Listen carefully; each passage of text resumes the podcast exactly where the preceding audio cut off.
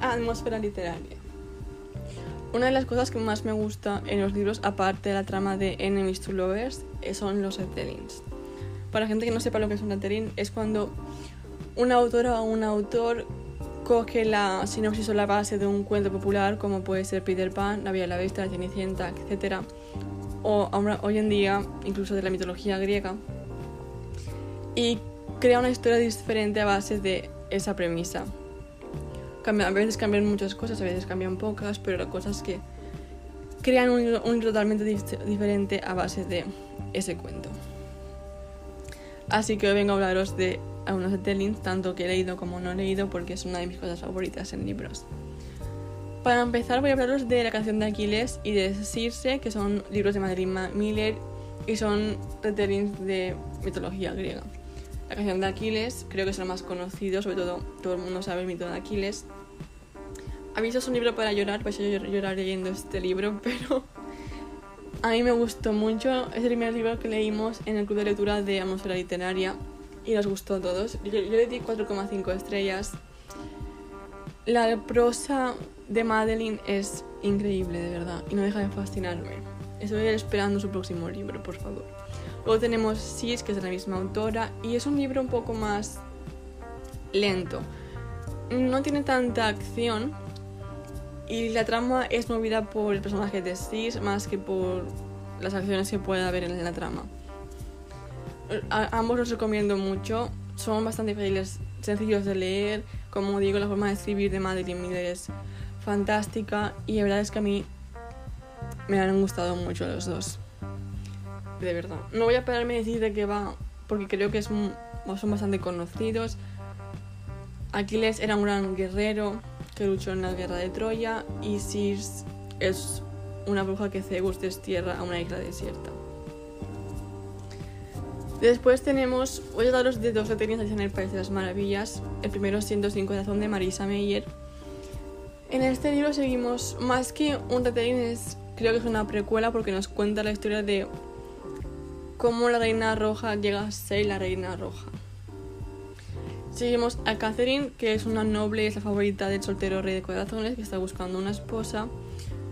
Pero su sueño es abrir una panadería, aunque su madre quiere que sea la próxima reina sí o sí. En un baile conoce a Jest, el buzón de la corte, y a pesar del riesgo de ofender al rey y a sus padres, ambos empiezan una relación de secreto. Pero como en todos los libros, em, el destino tiene otros planes muy, muy diferentes. me encantó, es el primer libro que leí de la autora. Me encantó el personaje de Catherine, me encantó la historia de amor, me encantó la forma en la que está escrito. Me encantó todo. No me pareció nada aburrido, creo que es bastante interesante desde el principio.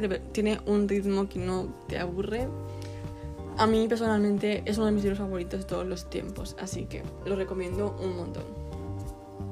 Después, el último que tengo aquí en el País de las Maravillas es la trilogía Susurros de A.J. Howard. En este libro seguimos a Lisa Gardner que escucha las flores y los insectos le hablan, básicamente.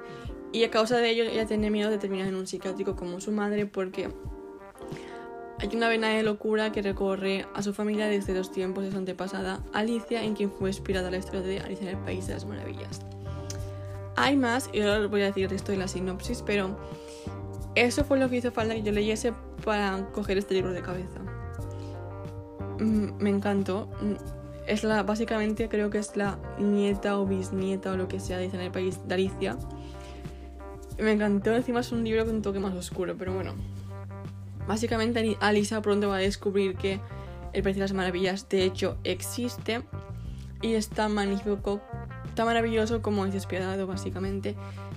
Pero tendrá que decidir qué hacer porque una vez más el, reino, el País de las Maravillas está en peligro y esa amenaza también amenaza al mundo humano que es su hogar. Junto a Alisa tenemos a Jeff, su mejor amigo, y también ese chico del que tiene, está enamorado desde hace bastantes años, y Morfeo, que es su guía en el País de las Maravillas, con el que lleva sonando desde que es niña. Como he dicho, es un libro más tirando hacia lo oscuro y un poco macabro. A mí me encantó, me encantaron los personajes, sobre todo Morfeo, me encantó, es un personaje gris, muy bien escrito, en mi opinión. Sí que es cierto que el final de la trilogía mm, me gustó, pero me pareció un final hecho para contentar a todo el mundo y no es lo que yo prefiero en los finales, pero de todas formas me encantó y no he escuchado mucha gente hablar de esta trilogía, la verdad es que yo creo que se merece que le deis una oportunidad.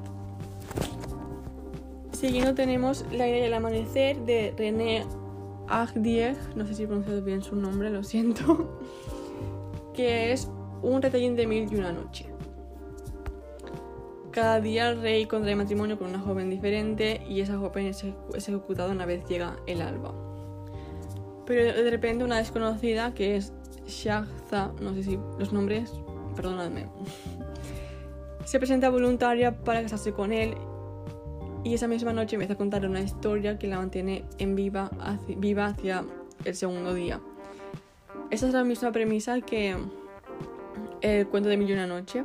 Yo tengo ese libro, a mí me gusta mucho, sí que este reterí me interesó. Básicamente, no sé cómo, por dónde va a ir este libro porque aún no lo he leído. Es una duología, no lo he dicho antes. Son dos libros. Pero la misión de Shadhad, ah, de no es tan solo mantenerse con vida día, noche tras noche, mientras cuenta su historia, sino terminar con el terreno del terror por una vez, una vez por todas. Pero como siempre hay un inconveniente porque el rey Khalid no es como ella imaginaba o esperaba. No es un, es un joven, no es más, no más, no más que nada que un joven con un corazón atormentado y Shazé se encuentra sorprendida cuando ve que se está enamorando poco a poco de él. Así que tenemos Reterin y probablemente Enemies to Lovers. No hace falta nada, pero nada más para que yo decía leer un libro. Simplemente Enemies to Lovers y Reterin y me tienes vendida. He escuchado muchas buenas cosas de este libro, de la ideología en general, así que tengo claro que seguramente me como este libro para mi cumpleaños en febrero porque tengo muchas, muchas, muchas ganas. Después tenemos Matar un reino de Alexandra Cristo, que es un detallín de la sirenita, de nuevo tirando por lo oscuro. Tenemos a Lira, que es la princesa del mar y la sirena más temida entre los humanos, aparte de la reina, que es su madre. Y cuenta con 17 corazones de príncipes formando su colección, porque en este mundo las sirenas salen a cazar y le quitan los corazones a los humanos. Cuanto más corazones tienes, es como que más poder tienes y toda la reputación de Lira se basa en que ella solo caza corazones de príncipes. Pero en una pelea con su madre, la reina la transforma en humana. Lo que más odia Lira en todo el mundo son los humanos, al igual que los humanos odian a las sirenas. Así que Lira tiene hasta el solsticio de invierno para entregarle el corazón del príncipe Elian a su madre. Pero Elian es más un cazador de sirenas que un príncipe, Así que cuando rescata a una mujer del mar sabe desde el principio que es más de lo que aparenta, pero cuando ella le promete ayudarle a encontrar la clave para limitar a las sirenas para siempre, Elian deja un poco de lado la desconfianza y permite que se una a la tripulación. Es un auto conclusivo, a mí me gusta muchísimo, bueno, todos los libros que he leído de esta lista me han gustado. Es un Enemies to Lovers, eh, siento que está muy, muy bien hecho. Me gusta mucho la evolución que ambos personajes protagonistas tienen a lo largo de la, del libro. Mí me gustó mucho el toque de que tenemos dos, dos narradores, una es Lira y el otro es Elda, así que podemos ver ambos puntos de vista y a mí eso me gustó muchísimo.